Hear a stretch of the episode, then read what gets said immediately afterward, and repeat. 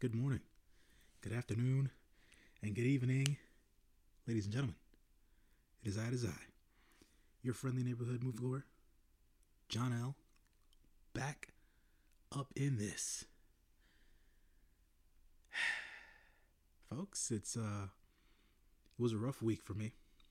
Uh getting uh readjusted to uh work life. Uh, a lot of you none of you know unless you're a close friend. Um but my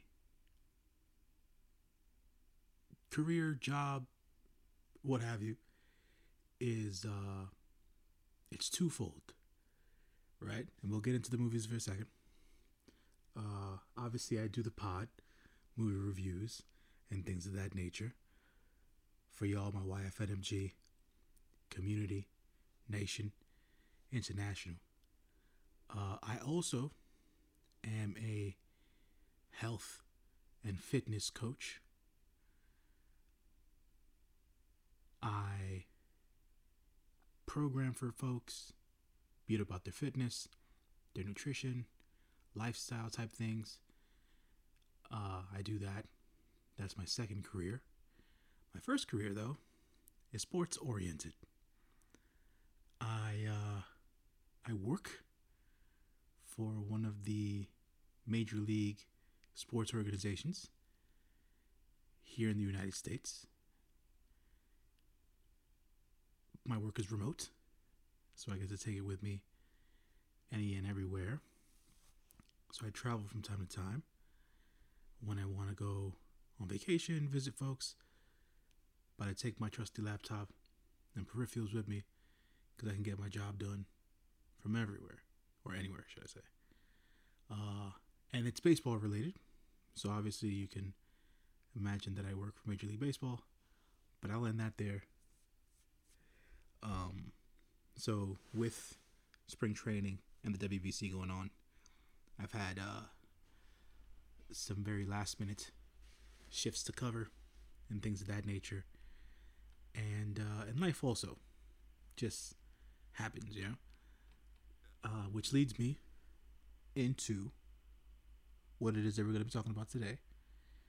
The one recording I'm dropping on the Tuesday programming notes. I got to ch- change this on the site bios and things of that nature, whatever the case is. So I always promise Mondays. I haven't done Mondays since January. Tuesdays will be the day that everybody gets my recordings, no matter how no matter how many they are. I only watched one movie last week, folks. Uh, you pull up the calendar here to tell you as to what I watched last week. Last week, I watched Shazam Fury of the Gods on Friday afternoon at 4 p.m. at my local AMC on a premium screen. IMAX, baby. So, I don't usually view films in IMAX. Reason being that the IMAX theater that I am used to going to, the one that I went to this past Friday, is huge. If I'm not mistaken, the Lincoln Center IMAX is considered the best IMAX screen in the city, and it also holds the most people. Like maybe over 200 or whatever have you. So, with that being said, and with the IMAX screen being so big, it's not necessarily a pervert a preferred viewing um place for me. It just isn't really. I've always felt kind of uncomfortable. I don't like sitting in the middle of rows. It's it's, it's a thing. You know, we all have our preferences. So anyway, this was a solo dolo movie. I wasn't accompanied by any friends. I had to skip out on the original viewing that I was gonna have in Dolby the night before with my boys, Paul and Rob, because I had a gym shift to cover that night. So I had to cancel the Thursday.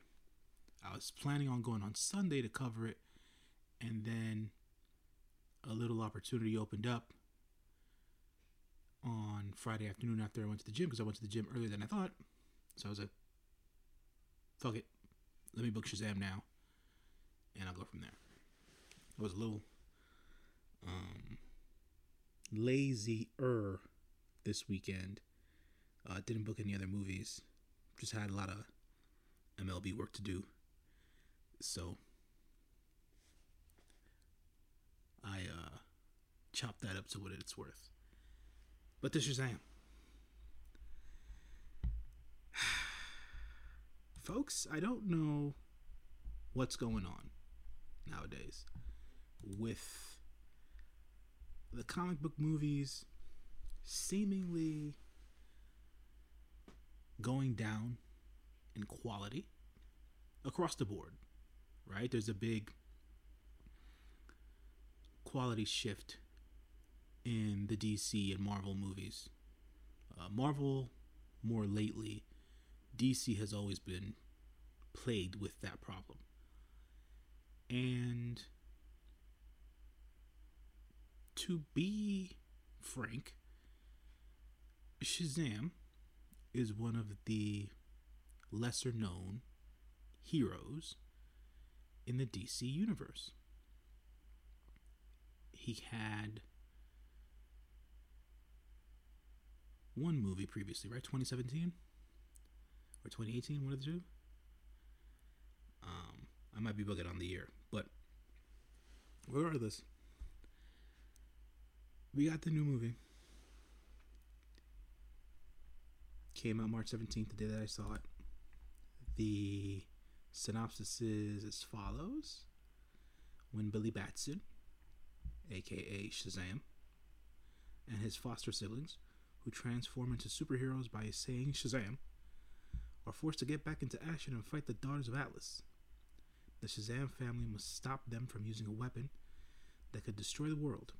Along the way, they had to make peace with the gods because Billy took their powers for granted. Here's what I have to say about the movie my personal opinion. It wasn't a bad movie, but it wasn't a great movie. It was fine. You know, mid stuff. I don't feel like I gravitate towards a lot of movies that are very kid friendly. I guess.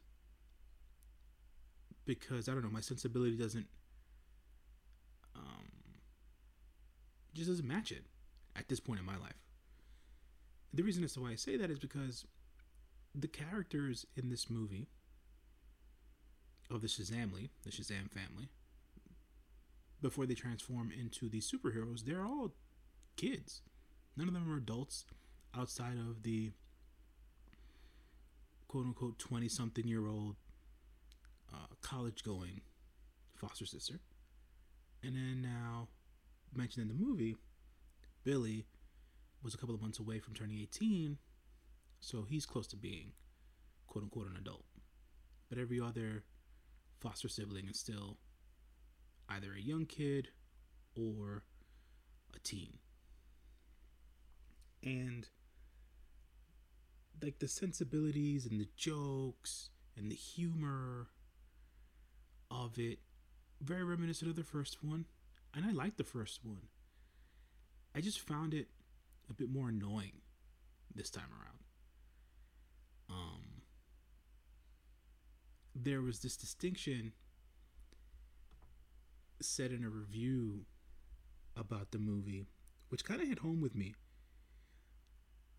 in which I was watching one of the pundits' reviews on YouTube or whatever the case is, and a fan of the pundit said that the Shazam character when Billy's the superhero, that Shazam seemed to act and or react in a more childish manner than Billy Batson without the powers. Because he's always in a panic and things of that nature, or whatever the case is. And to me, I was like, yeah, that's spot on. Because it just seemed like the Shazam character was much more, or at least it was portrayed to be, much more immature than the actual teenager of Billy Batson. And I understand. Like you're you're a superhero, you're out there saving lives, things of that nature, so you're gonna be in a very heightened state. But it just seemed much more immature than I would figure it to be, being that the character is now older, right? He, the powers are no longer new to him, right? So, in this case, I guess you can also play devil's advocate, and it's like, oh, but it's it's new villains in this movie. It's it's uh it's powers they never in, encountered before, you know, so they're gonna be frazzled and stuff. And I just I couldn't sink my teeth into it. The reason as to why I say the movie is fine is because I thought the effects were done pretty well for a movie that doesn't have a regular comic book blockbuster budget. Um, Shazam Fury of the Gods was made for $100 million. Most of these comic book movies nowadays, MCU or DC, they're made for like 150, 200, 250, 300 million dollars. So for a comic book movie to be made for 100 million bucks is on the cheaper side of things, right? So that being said, even with the cheaper budget, I thought the effects were pretty good. I wasn't a bigger fan of the monster design as most people were from what I was reading. If those monsters were to have been in like let's say for example the Disney Plus show Willow right? Based off of the 1980s movie, right? If those monsters were to be in that show, I would have been like, okay, this matches. And I understand that Shazam is, is a hero based on magic. But for all intents and purposes, I just didn't feel like the monster designs, the dragon being made out of wood, and the whole portrayal of the daughters of Atlas was I don't know, it just didn't sync up for me for whatever have you. I thought Lucy Liu was great. I thought Helen Mirren was great. Um, people are giving Rachel Zegler shit for her role here. She was fine. She didn't oversell it. She didn't undersell it. She she stuck to the script and she did what she had to do. She was believable in what she was doing. Um, and that was that. I thought that the kids in the foster family played their roles to a T out of their superhero roles. But then when they were in their superhero roles, it was a little hit or miss. I'll say. Which is why I say the movie's fine. I think the foster parents, they were great. Um, the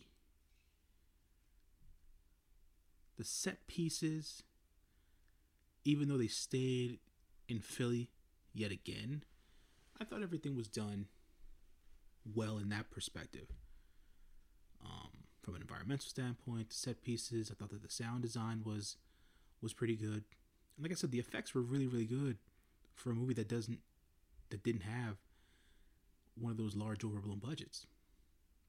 But the story itself kind of mirrored the story from part 1. You know, the villain's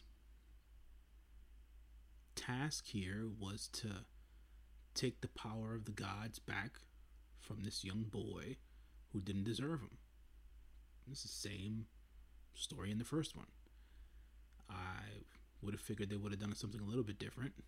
Obviously, uh, in the first movie, it was just one villain, and in this particular movie, it was two with an added sister, but she, her intentions, and how to go about getting the powers of the gods back wasn't as evil as her other two sisters. So take that for what you will. Then, you know, typical superhero movie stuff. Um, this is the last Shazam movie in a while. Don't necessarily know if Zachary Levi is going to come back to play Shazam with the new DCU soft reboot that's happening. That's a back a back end thing, but to give you guys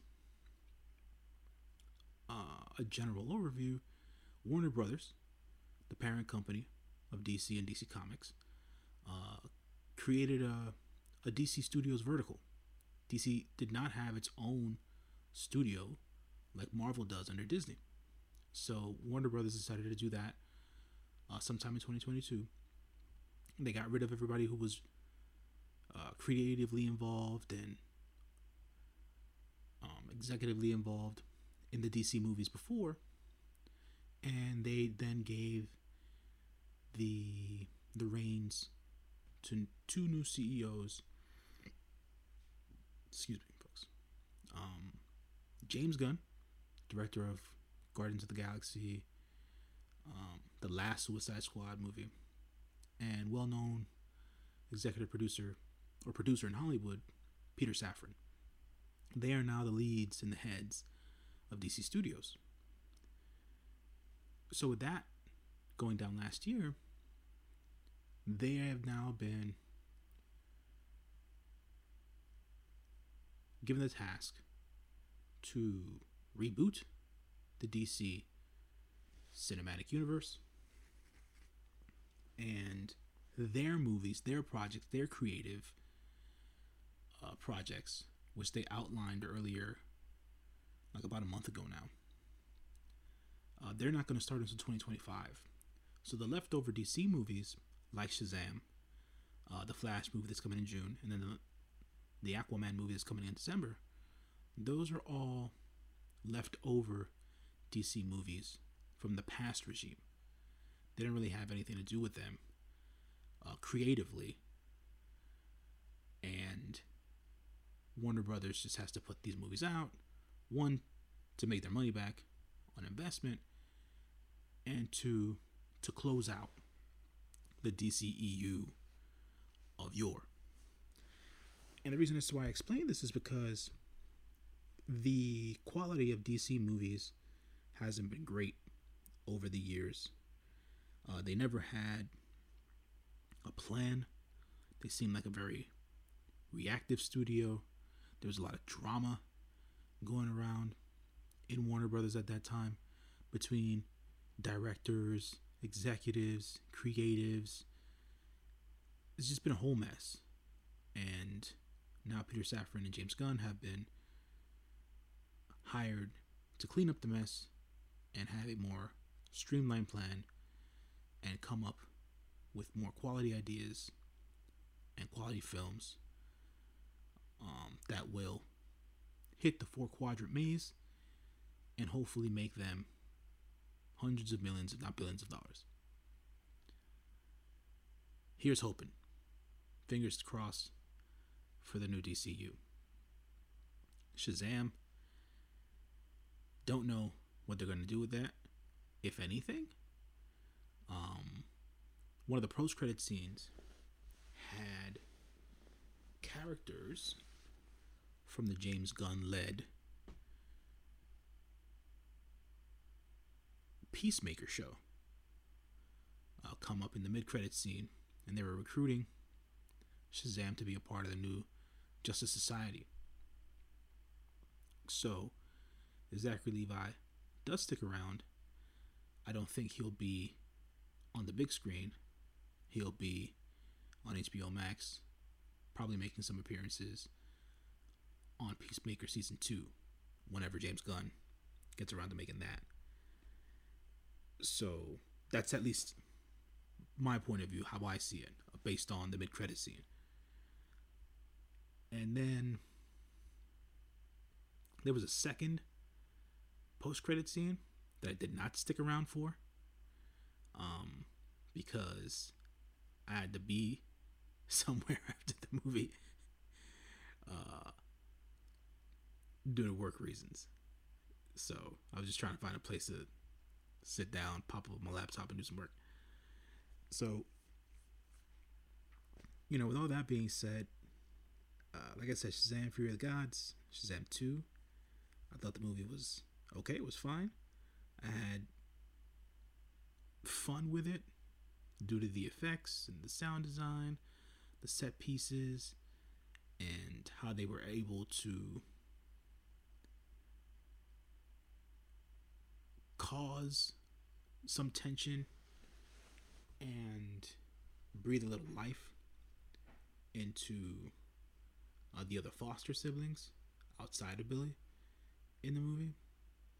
Um, so that's why I don't completely hate the film, but I felt like they did miss the boat on evolving and growing Billy a bit more. Um, not only as Billy Batson the person, but as Shazam the hero, in my estimation.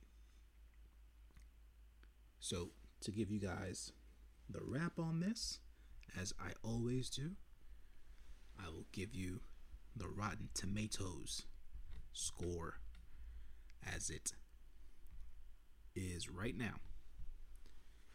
185 critic reviews have this at a 52%, which is a rotten tomato. But the audience score, the masses right now, the thousand plus verified ratings, has it at an 87%. So, be it as it may, the fans of Shazam have come out to support the movie and are saying more positive than negative right now. The unfortunate thing about opening weekend for Shazam, for Shazam Fury of the Gods is is that they came in below their projected number, which is always a bad sign. But we will see if Shazam has any legs. To be honest, folks, uh, from a business movie perspective, it making money, I doubt it. It's only two weeks away. We're only two weeks away uh, from the Super Mario movie coming, and there is big belief that this movie is going to be a box office juggernaut. Um, obviously, John Wick Chapter 4 comes out this week on the 24th. I feel like that's going to be another banger movie. That's probably going to have Shazam Fury of the Gods not making much money. And then early reviews from South by Southwest have been coming in for the D&D movie uh, that stars Chris Pine. Uh, D&D Dungeons and Dragons. That movie officially comes out on the 31st, but it's been getting great reviews. People are loving the movie. People are enjoying the movie. So that's another movie that's going to be out there uh, wide as of the 31st. That'll probably take away from Shazam, Fury of the Gods, overall box office intake. So, you know, it is what it is. Can't feel bad for these folks. Uh, they kind of made their own bed, so they got to lay in it. Um, me talking about these movie executives and the creatives, these writers and producers and directors and stuff like that, or whatever. So we will see as to what else is to come for the rest of the year, and or if Shazam will actually stick around in the DCU or the extended universe on HBO Max or in animation or whatever have you. we shall see, folks. But anyways, folks, this is the lone review uh, for my movie going ways this last week.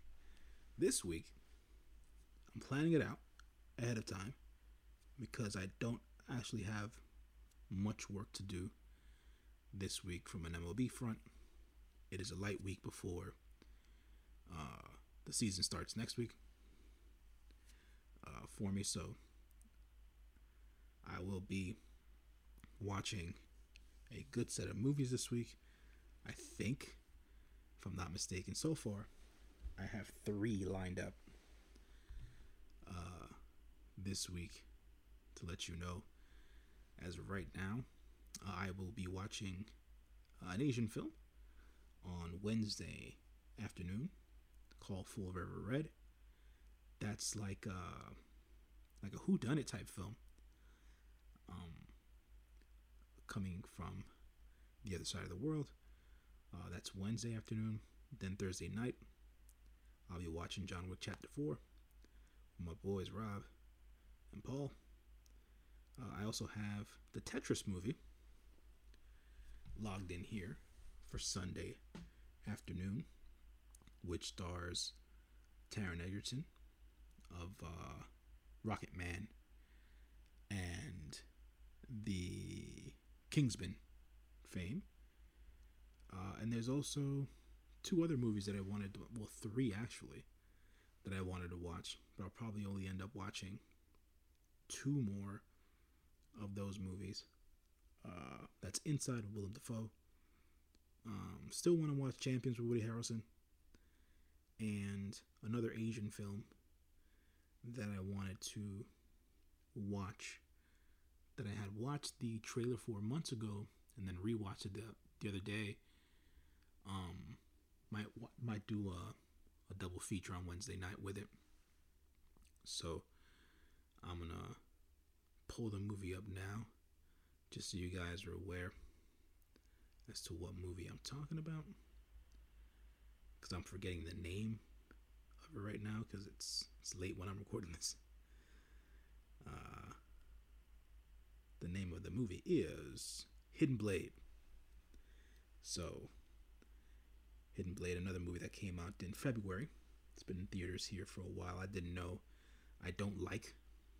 I don't know if I mentioned this to you guys before, but I don't like going to the AMC theater in Times Square. Times Square has always been super crowded, always hard to maneuver around people, no matter what day of the week it is, or what time of day it is and I don't like going to that AMC, but this is the only AMC um, in the city showing this movie, and I want to watch it. So, um, gonna do a double feature on Wednesday. So, Hidden Blade later on in the night, and if I get around to it, I'll book Inside for Saturday. Uh, Friday's tough because I switched my coaching schedule around. So I'm off Wednesday, which is why I'm doing that double feature Wednesday. But I'll be working Friday uh, from the overall coaching, health, fitness thing. it's a hustle, guys. It's a hustle. Um, so that that's really what I'm trying to crank out this week. So if anything, a minimum three, a, a maximum of six. So, three definite, maybe another three, somewhere in between there. so, I'll figure it out, and y'all figure it out. Uh, Wednesday night, more than likely.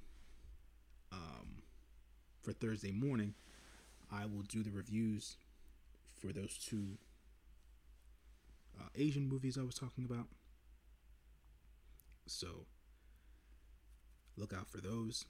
And then I'll probably, or more than likely, I will do my regular Tuesday uploads for the rest of the movies that I watched during the weekend. So, anyways, folks, as always, I appreciate you all for listening and sticking with me and being the great